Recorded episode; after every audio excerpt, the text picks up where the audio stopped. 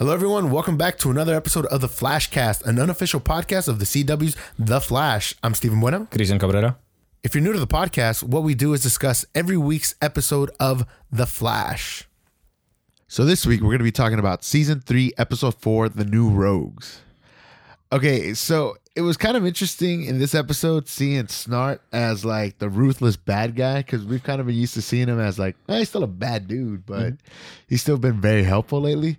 So you go all the way back to when he was just killing people right before the particle accelerator like went off, and uh, well, we see him pretty much create Mirror Master. Mm-hmm. This is Scudder. He's the Mirror Master. That I think is really good that they finally brought him out because this is what I've been saying. They're gonna introduce more of the rogues, and they just introduced two of them in this episode alone, which is actually really good. And I like the fact that we have one Mirror Master and we have the top. And the thing is, the top in this version, they made him a female, which um I thought it was a little weird, but I can see where they were going with this because it's almost like a Bonnie and Clyde style. Yeah, that was it- pretty cool. Would actually it works out with this actual episode. So yeah, props to them for actually changing the character because it kind of still it kind of felt a little more male dominated, which I'm glad they kind of started bringing in more female characters for it or changing them, gender bending them because it actually did help this episode pretty well. Yeah, uh, at the beginning, you know, when you see that kind of relationship they had and how they're like, oh, okay, well, we're gonna, uh, you know, like you said, this Bonnie and Clyde dynamic, and all of a sudden he gets sucked into the mirror and just disappears. Uh, I honestly, when it came to Mirror Master, I thought I kind of wanted him to have not necessarily like the costume he has in the comics, but just something different than just a suit, or like I don't know, I maybe I didn't like how the actor portrayed Mirror Master, uh, but for me it was it was lacking a little tiny bit. I would have rather seen his suit because they did it with Captain Cold, did it with Heat Wave, and they did it with Golden Glider. I mean, honestly, he was the only one that actually was dressed in a suit. And even Top, she had her traditional colors of her actual costume. The only difference was it was uh, pretty much a onesie leotard that the that the original guy, which was Roscoe, that he wore as the original top. But she actually wore the same colors, but at least it's it was like a fashionable shirt and an actual skirt that actually resembles a top when she spun. Like if you actually saw the illusion of it, that's that's essentially how the top worked. Okay, now this is the second time they bring out Iron Heights in the uh, in this season. It all it almost seems like the least effective prison ever, dude. Because within the first one where uh, Rival gets, well, we assume he got killed by alchemy somehow, and then uh, all of a sudden Mirror Master just breaks in there and takes top. You're starting to really think like, well, how effective is this place? Well, the thing is, they've dealt with metahumans that don't really bend reality. They pretty much either they're either really strong, they're very quick, or in the case of Top, she could make somebody pretty much, uh, pretty much have the perception of vertigo. So a lot of them is usually either mental or it's some sort of physical trait. This is one guy that can literally go through anything that's reflective and just pretty much uh, mold reality to how he sees fit. So you can go through in and out easily. So I don't think they would ever they would have ever encountered someone like this. That's that's what the whole Iron Heights thing is about. That's what I'm seeing. I just enough for me. I just thought it was funny that like, well, this is the second time that all of a sudden it's like, all right, we're taking him to this place to keep him like locked up. Uh, never mind, they just got out. Like, really, or something just got in. Well, only one technically te- got out. The other one got killed in in jail Yeah, yeah. because Uh, something that's usually that's not normal got in there. Essentially, Mirror Master, he's not normal. He's not one of the normal metas that we encounter. So aside from that, we did have all you know the all the other characters had their own little side stories in this one with uh, Joe and Iris trying to convince or trying to like have this conversation with Barry about um, Barry and Iris's like new relationship dynamic, and we also had Caitlin, Cisco, and well Harrison Wells from Earth Two. Um, they're all trying to they're all trying to like figure out a way to get a new Wells because you know essentially Harrison Wells after you know everything that's gone on with Jesse, he wants to go back to his Earth and kind of resume his life. You know, Mm-hmm. so they come up with this idea of, hey, we're gonna go like we're gonna go through all these like uh, we're gonna go through the multiverse and try to find a Harrison Wells that fits in in this current like location. And uh, you know, it was pretty cool seeing all the different like Harrison Wells from uh, the different dimensions, Mhm. like the steampunk one, or uh, what what other ones that they have? Um, I don't remember exactly. Well, but they eventually weird. settled with the like. That was a cowboy one too. There was a ca- oh yeah, there was a, there was a cowboy one, and they eventually settled with I guess the Harrison Wells. It's like super hip and you know the kind of guy that does yoga in the Wells. morning. Yeah, hipster Wells. And uh, how did how did you feel about that one? I thought it was weird at first because my perception always has been of Harrison Wells. Like, it doesn't matter which one it was. So it was usually a brilliant guy, probably to himself, really not showing a whole much of emotions and stuff like that. And then when I saw this one, that he's like kind of lively and everything else, I'm like, I can't see a, a Harrison Wells that actually really that can actually fit on his persona. But he, for some reason, kind of ticked me off a while going through the whole episode. Yeah, he was uh he was a little annoying. I, I gotta admit. Yeah. Now, um, so throughout this time, we do have we do see Jesse and kind of embracing the name Jesse Quick, and also embracing this whole new dynamic as a speedster. And you know, obviously Wally isn't particularly cool with it because he didn't get the powers, but you know he's trying to be supportive, and you know you see her legitimately wanting to be like Barry, and then you see that when uh, Mirror Master is wreaking havoc, and so is Top, and they're like, oh, when they're robbing the banks, and Barry's like, all right, well, we're going, and you know he lets her come along. It's also pretty cool seeing her in the costume, like and seeing her fight alongside Barry. Now she doesn't, she isn't particularly helpful this time around. It would have been nice to, uh it would have been nice to see her a bit more in that sort of role. It probably it would have been great to see her a little bit more, but our honestly in this show, I think one Flash is good enough because I don't think I would want to see like another one. Like at all times, just exactly. every once in a while, just be there. yeah, because we're gonna get the same thing. What uh, kind of happened in this episode, where like if he has to look out for someone else, he's gonna get trapped or he's gonna get hurt or something. Yeah, so essentially that's what happens. Exactly. Jesse doesn't listen to him and gets vertigo from uh from top and falls off a building, at which point he has to go save her. And then Mirror Master takes advantage of that and traps Barry in a in a mirror. Now one of the interesting things here is as they're trying to get Barry out, it's uh you know, Cisco and Wells try to come up with this device to freeze the mirror and they can't do it. Which I mean it was basically set up for Caitlin to be able to use her powers.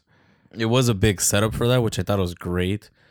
But at the same time, like the very end of the episode is it's essentially what like I liked what Harrison Wells said to to freaking uh, Ramon.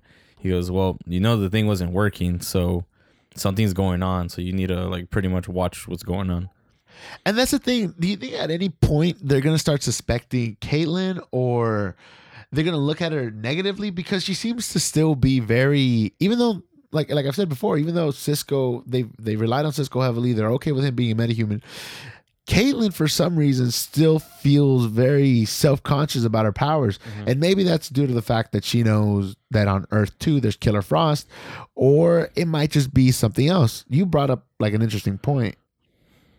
Yeah, the here's the thing though. She has her ability. She's she kind of feels that she's gonna be shy away from it, and the fact that she knows of Killer Frost, so she doesn't want to be that person. Now, the deal with her powers, which I think it's kind of it, it's good and bad at the same time for her. The more and more she uses it, the more and more her, her body transforms. So anytime she gets what she use, overuses it, her hair is gonna start turning white. Her skin's gonna get paler and then her lips automatically go from what was supposed to be a warm like skin tone color it's gonna go straight to blue and now that's one of the things that i know that she's gonna be afraid is gonna happen to her if she continues using her powers like it really is Yeah, and uh, I think due to the fact that there were so many little subplots in this episode, we really didn't get much of a feel for Mirror Master and Top. I don't know if you felt that way, but I, I definitely did. I feel like in other episodes we get much more, not like much more background, much more motivation, and much we we get much more um, attention to the villain of the week. And I feel like in this episode, because of all the other little subplots, we didn't get that as much. And I feel because of that, we didn't really get to experience Mirror Master that much. well it's this actually episode it's one of those few episodes i actually didn't really enjoy it has the how can I put it this way? As the Amazing Spider-Man two effect, where if you if you put more than one villain involved in an actual episode, it's gonna there's something's gonna give away. So either backstory is gonna give out, which they only did probably like in the first what two three minutes of it. Yeah, for backstory. went over it lightly. and they don't really go over a whole lot of details for both And. Like honestly, the, they did go over backstory just mainly for Mirror Master. They didn't go over for Top really that much. She was in jail for three years, but the thing is, we don't know essentially who was her victims. Like, how did the Flash beat her as well? Because apparently she was she got beaten by the Flash, and that's why she's there. Something's gonna lack, and that's the one thing I hate when there's more than one villain involved in a single episode. It's gonna lack something, and this episode actually really did lack a lot of the kind of the story driven stuff that made the Flash actually a really good show. That's the one thing that this one really did lack. Like uh, this is one of those first times I'm seriously bashing an episode because this episode really was terrible. I like the fact they finally brought a Mirror Master. I like there's more rogues. Like I called it from the beginning too that there's gonna be more rogues in the in the actual show. I just didn't think it was gonna be this bad. like I really didn't think it was this. Yeah, unfortunately, I think like like you mentioned, that's something that tends to happen when you introduce uh, more villains. And what'd be great is if you know these villains had episodes, individual episodes, because you know we've gotten episodes for actually we've gotten a lot of episodes for Captain Cold and um, even Weather Wizard. We Yeah. like we get a lot of ep- we've had several episodes, so I'm really hoping that you know within the season we get at least a few more episodes or an episode with um with Mirror Master or maybe something that gives us a bit more on top. And you know then then we do form this team that goes up against Barry and you kind of you know who this team is as opposed to ah they're just kind of bad guys that just got together and you don't really know much about them I would like for them to have some a little bit more backstory. Not like a whole lot don't get me wrong but a little bit more than just like ah he was a crook. Yeah, that's pretty much all it really was. Like even they don't get me wrong, there's been episodes where they did have what Captain Cold, they had Heat Wave, and that Golden Glider in that same episode together, and that dynamic worked really well because they were all having the same goal. Like they were gonna try to defeat the Flash and something else. Something something always gives in certain episodes. This one really is sloppy, sloppy writing actually, and just just in general. Like everything was going great, and once he got his powers, it was great.